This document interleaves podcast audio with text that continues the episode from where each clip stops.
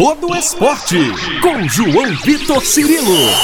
No campo, na quadra, na piscina, no tatame, em todos os lugares. E aqui, no Itacast. Um abraço para você que se liga aqui no Itacast da Itatiaia, edição 26 do podcast Todo Esporte. Desejando a você um ótimo dia, uma ótima tarde, uma excelente noite. Você que nos acompanha em qualquer horário. Voltando a falar de voleibol aqui no nosso podcast. Hoje com uma pauta mais factual, digamos assim.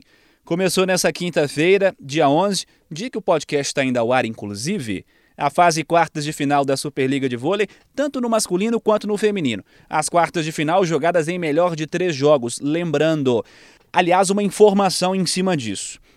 Poderia ter acontecido, poderia ter sido realizado num formato diferente, uh, digamos assim.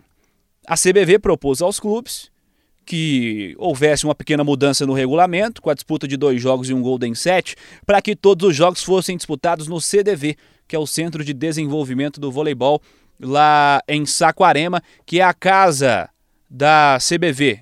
A casa da CBV, digamos assim. É o CT da CBV. Os clubes preferiram manter o formato normal, com disputa de jogos em melhor de três, com jogos na casa das equipes, então seguimos tudo normal da mesma maneira, regulamento já tradicional. Hoje, quinta, já tivemos Mineiro em quadra, no masculino, o Minas largando em vantagem na luta por uma vaga na semifinal. Falamos disso em instantes aqui no podcast. Porque eu quero começar falando do feminino, que tem as mineiras em quadra no fim de semana. Digamos que 2000, de 2017 para cá, acho que pode ser por aí. Praia e Minas têm dominado. No ano passado era bastante provável, inclusive, que o título ficasse por aqui também. Não deu certo, porque a pandemia impediu que os jogos continuassem, era o que tinha para fazer naquele momento, a competição foi interrompida. No sábado, o líder absoluto, Minas, recebe o oitavo Brasília às sete da noite na Arena Minas Tênis Clube em Belo Horizonte. Segundo jogo está previsto para quarta-feira. O Minas perdeu uma única vez em toda a competição, um jogo da sexta rodada contra o Osasco, que foi o vice-líder dessa etapa inicial. Os demais 21 jogos foram vencidos pelo Minas. E com relação ao adversário, o Minas venceu os dois jogos por 3 sets a 0. É amplo favorito pela classificação. No domingo, o Praia Clube, terceiro colocado, visita o São Paulo Barueri, o sexto às 11 da manhã em Barueri. Segundo desafio, na quinta-feira da semana que vem em Uberlândia. Noturno fora de casa deu Praia 3 a 1. No retorno em Uberlândia, Praia 3 a 0. Duas vitórias também da equipe mineira. Na abertura das outras séries, melhor de três, SESI Bauru, quarto colocado, e Sesc Flamengo, quinto, se enfrentando nessa quinta noite em Bauru, e Osasco, vice-líder, e Curitiba, sétimo colocado, começando a disputa nessa sexta-feira, às sete da noite em Osasco. Vamos falar um pouco do líder dessa etapa, o Minas.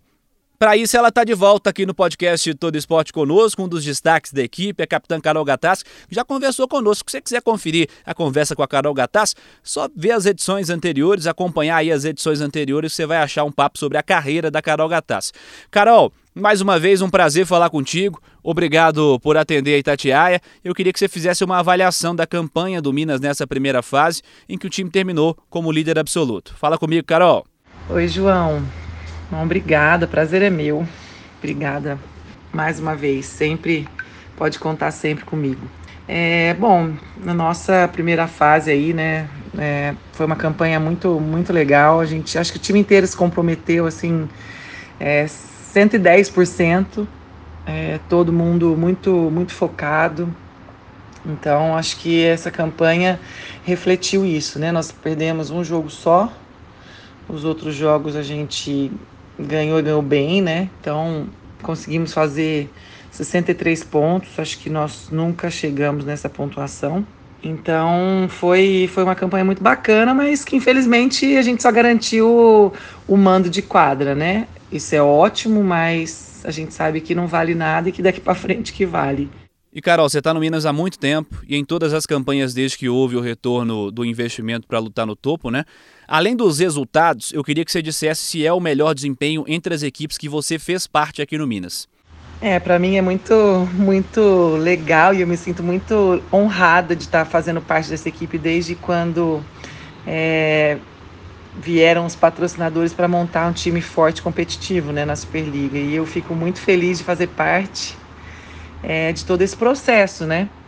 E foi muito bacana porque desde o início a gente, né, a, junto com a Keila, a Keila também entrou comigo naquele ano, e eu acho que a partir dali é, começaram a, as equipes a melhorarem e cada ano ela foi, ela foi investindo e acreditando é, em jogadoras diferentes, né? E claro, com a ajuda dos, do, dos nossos resultados, os patrocinadores começaram a colocar, né, né, mais dinheiro, mais grana para que pudéssemos contratar mais, mais jogadoras. E, e nós tivemos a sorte de ter só jogadoras que, que compravam o nosso o nosso barulho ali, no caso, que era um time, sempre ser um time muito unido, muito tentar ser o melhor possível ali dentro do propósito que é o Minas, né? Que o Minas é essa família toda, então ela teve a, a sorte de ter, de ter trazido esses tipos de jogadora.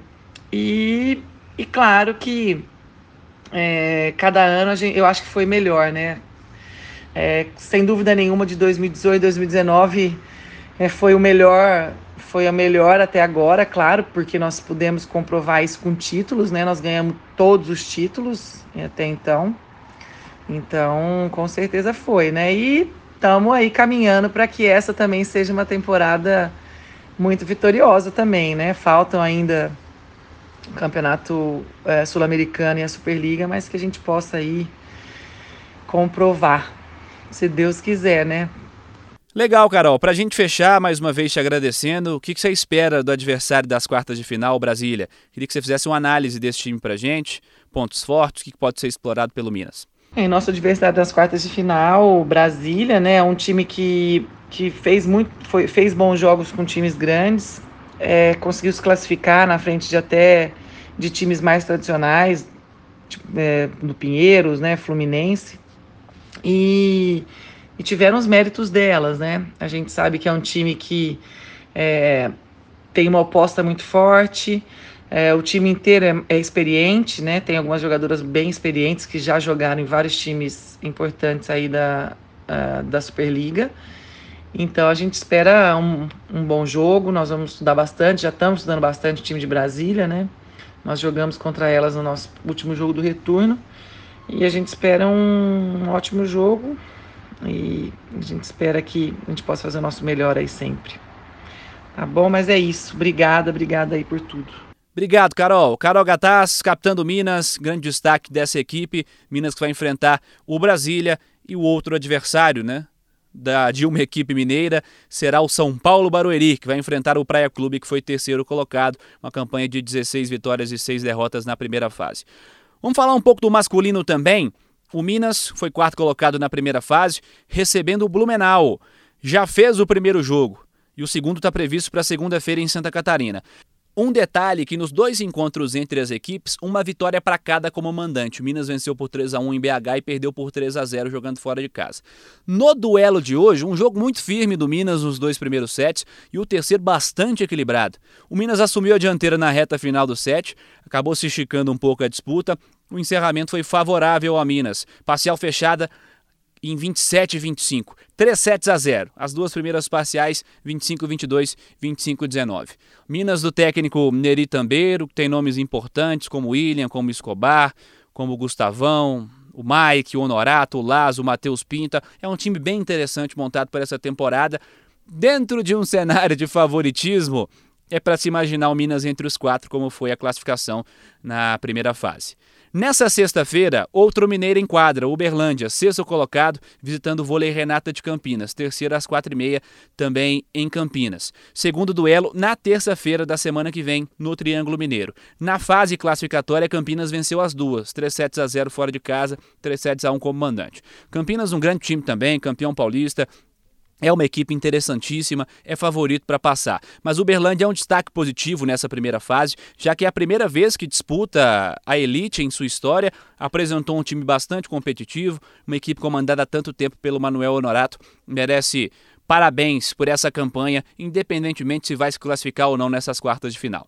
No sábado, chegamos ao desafio do líder, o Sada Cruzeiro, grande vencedor do voleibol brasileiro, do voleibol mundial, jogando em casa contra o oitavo colocado Itapetininga, também às quatro e meia em contagem. Segundo confronto no interior paulista, hein? na quarta-feira. Sada Cruzeiro fechou a campanha com apenas duas derrotas e 20 vitórias. Mais uma campanha excelente dos comandados do técnico argentino Marcelo Mendes. Com relação a esse adversário, Sada Cruzeiro sobrou fora de casa, fez 3 sets a 0 na quinta rodada e no retorno em contagem contagem, passou um certo aperto, digamos. Precisou de 5 sets, venceu de virada com 16 a 14 no quinto set. É uma chance boa de confrontos interessantes. O Sada Cruzeiro em busca do hepta na Superliga e um detalhe importante.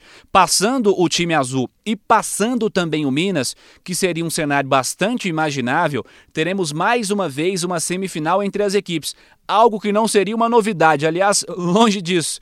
Mas é sempre, é sempre legal, né? Um clássico. Nesse cenário de semifinal, foram quatro encontros em toda a história. O Minas em 2008 e 2009, naquela ocasião, as equipes viviam momentos inversos ao atual. Minas dividia o protagonismo nacional com aquela extinta equipe da CIMED Florianópolis, uma vencedora também do voleibol brasileiro naquela década. O Cruzeiro acabava de se juntar ao Sada Vôlei, à época em Betim. O Minas teve que suar para eliminar o Cruzeiro, depois de perder o primeiro jogo por 3 sets a 0. Venceu o segundo em 5 sets e bateu o hoje rival, o Minas, no terceiro confronto por 3 sets a 1. E a partir daí, nos outros, nos outros confrontos, um domínio absoluto do Cruzeiro em todos os cenários e também nessa Superliga. Em 2011 e 2012 tivemos um Minas e Sada na SEMI, duas vitórias do Cruzeiro. Em 2013 e 2014, novo encontro na SEMI, também duas vitórias celestes. E em 2014 e 2015 também, Cruzeiro também levando a melhor. Tomara que tenhamos mais um encontro entre essas equipes nas semifinais como eu disse, o Sada Cruzeiro levou a vantagem em todas as séries anteriores, só perdeu dois sets em três ocasiões de 2011 para cá. Lembrando que o Minas levou a vantagem naquele momento, ainda nos, na década dos anos 2000. Voltando a falar de quartas de final, porque tem um outro mineiro também em quadra. 100% dos mineiros classificados, isso é muito bom de destacar. O Montes Claros América foi sétimo colocado, visitando o Taubaté, vice-líder às sete da noite em Taubaté. O segundo confronto na quinta da semana que vem em Montes Claros. Taubaté é um time estelar, montado para vencer. Já levou nesse ano a Supercopa e o troféu Super Vôlei. Contra Montes Claros, o Taubaté venceu as duas. 3 sets a 1 em casa, 3 sets a 0 fora de casa. Por outro lado, se o Taubaté é um time que, tá, que foi montado aí para vencer tudo, e ele venceu a Supercopa e o Super Vôlei, como eu disse, ele perdeu a Copa Brasil para o Sada Cruzeiro. Então vamos observar esses confrontos, essa presença maciça dos mineiros nas quartas de final da Superliga. E se eu tivesse que fazer uma aposta, eu apostaria mais uma vez em um título do Minas na Superliga Feminina, em uma final do Sada Cruzeiro com o Taubaté no naipe masculino. Mas o Minas vem brigando forte também. É um time forte. Campinas também é uma equipe forte. Acho que teremos os quatro melhores classificados no masculino. E aí seja o que Deus quiser na fase semifinal. Podcast Todo Esporte, edição 26, aqui no Itacast da Itatiaia, agradecendo a você que esteve conosco em mais uma edição. Prometendo para a semana que vem um convidado importante. Vamos falar com um medalhista olímpico e, aliás, um nome importante na história brasileira em Jogos Olímpicos. Vamos falar um pouco sobre isso na próxima semana. Um convidado especial na próxima quinta-feira. Siga participando conosco, mandando a sua opinião nas nossas redes sociais, twitter.com.br Itatiaia, instagram.com.br Itatiaia Oficial, pode ser pelas minhas redes sociais, twitter.com.br João Vitor Cirilo, instagram.com.br João Vitor Cirilo. Semana que vem tem mais podcast Todo Esporte. Um abraço para você e até lá! Você ouviu Todo Esporte com João Vitor Cirilo, seu esporte preferido passado a limpo.